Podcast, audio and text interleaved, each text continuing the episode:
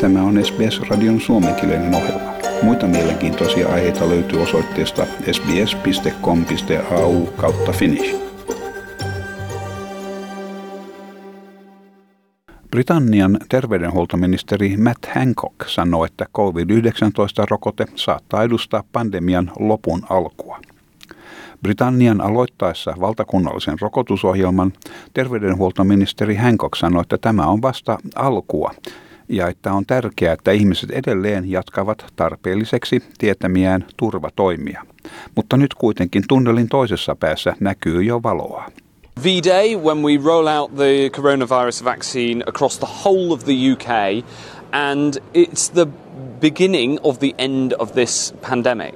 We're not there yet. It's so important that people keep doing the things we know we need to do, following the rules and the basics to make sure we keep this under control. But we can now see the light at the end of the tunnel.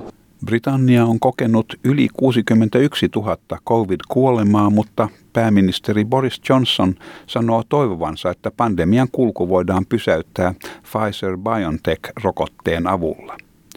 Ensimmäisen viikon aikana toivotaan 800 000 annoksen olevan kaikkien haavoittuvaisimpien ihmisten saatavilla.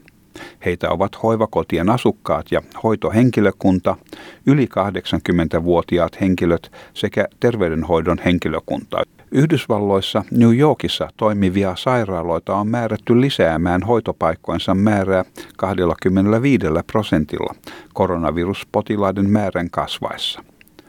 New Yorkin osavaltiossa yli 4600 koronaviruspotilasta on nyt sairaalahoidossa, mikä on kaksinkertainen määrä verrattuna marraskuun 18. päivään. Osavaltion demokraattikuvernööri Andre Cuomo sanoi, että COVID-19-potilaiden määrä ei vielä ole saavuttanut kriisin tasoa, vaikkakin tapausten jatkuvasti kasvava lukumäärä on huolestuttava.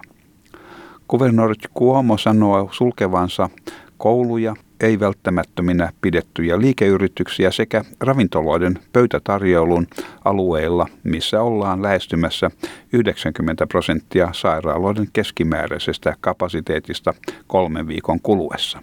Today, the Department of Health is going to issue an order saying hospitals have to increase their bed capacity 25%. They can, we can issue up to 50%. They can do that physically, but we're only going to go to 25%. If our hospital capacity becomes critical, we're going to close down that region. Uh, period. We call close down a red zone. Kuluneen viikon aikana New Yorkissa on kirjattu 64 000 uutta koronavirustapausta, mikä edustaa 80 prosentin kasvua edelliseen viikkoon verrattuna. Yhdysvaltain presidentti Donald Trump kertoo hänen asianajajansa Rudy Giulianin olevan sairaalahoidossa. Tämä 76-vuotias entinen New York Cityn pormestari antoi positiivisen koronavirustestituloksen ja on yksi suuresta määrästä tartunnan saaneista valkoisen talon henkilökunnan jäsenistä, mukaan lukien Donald Trump. Tähän saakka koronavirus on aiheuttanut yli 280 000 amerikkalaisen kuoleman. Tässä Trump kertoo Giulianin voivan hyvin, sanoen hänen olleen koko New Yorkin historian kaikkein paras pormestari. Rudy's doing well. I just spoke to him. He's doing very well.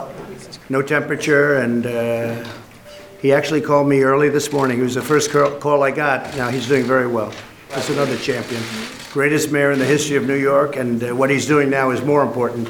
And he will admit that. He was the greatest mayor, did a fantastic job, especially when you see what's going on nowadays. Tähän saakka lähes 15 miljoonaa yhdysvaltalaista on saanut koronavirustartunnan. Samaan aikaan Ranska on vielä kaukana päämäärästään maan COVID-19-tartuntojen vähentämiseksi 5000 tapaukseen vuorokaudessa. Julkisen terveydenhuoltolaitoksen johtaja Jerome Solomon sanoi, että uuden aallon syntymisen vaara on edelleen korkea – hän sanoi, että viime päivinä uusien tapausten määrän laskusuuntaus ei ole jatkunut, varsinkaan yli 75-vuotiaiden henkilöiden keskuudessa, ja että viranomaiset seuraavat tarkasti pandemian sekä lyhyen että pidemmän ajan vaikutuksia mielenterveyteen että sairauden muihin jatkuviin vaikutuksiin. Depuis In the last few days, the level of new daily infections has no longer been decreasing. It remains especially high among elderly people aged over 75 years. We are very attentive with the short and long term health consequences of COVID 19, the consequences for mental health, the lasting forms of COVID 19, the delays in hospital admissions, and cancellations of non COVID medical treatments and surgeries. Eräs intialainen johtava terveydenhuoltoviranomainen kertoo, että Intiassa tarkastellaan kiireellisesti Pfizerin ja AstraZenecan tuottamien rokotteiden käyttöönottoa hätätilanteen alla. Intia on maailman toiseksi eniten COVID-19-pandemiasta kärsivä maa. Hallitus toivoo pystyvänsä tuottamaan tarpeeksi rokotetta maan tarpeisiin Intian Serumi-instituutissa – Kyseinen laitos jätti ensimmäisen muodollisen hakemuksensa saadakseen poikkeusluvan AstraZeneca-rokotteen käytölle. Maailman väkiluvultaan toiseksi suurimmassa maassa on todettu lähes 10 miljoonaa tartuntaa ja yli 140 000 kuolemaa.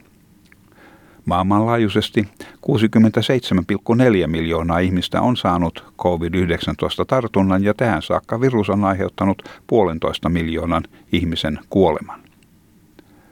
COVID-19-pandemiaa koskevia tietoja omalla kielelläsi löytyy osoitteesta sbs.com.au kautta koronavirus. Ja tämän jutun toimitti SBS-uutisten Essam Al-Halib. Haluatko kuunnella muita samankaltaisia aiheita? Kuuntele Apple, Google tai Spotify podcasteja tai muuta suosimaasi podcast-lähdettä.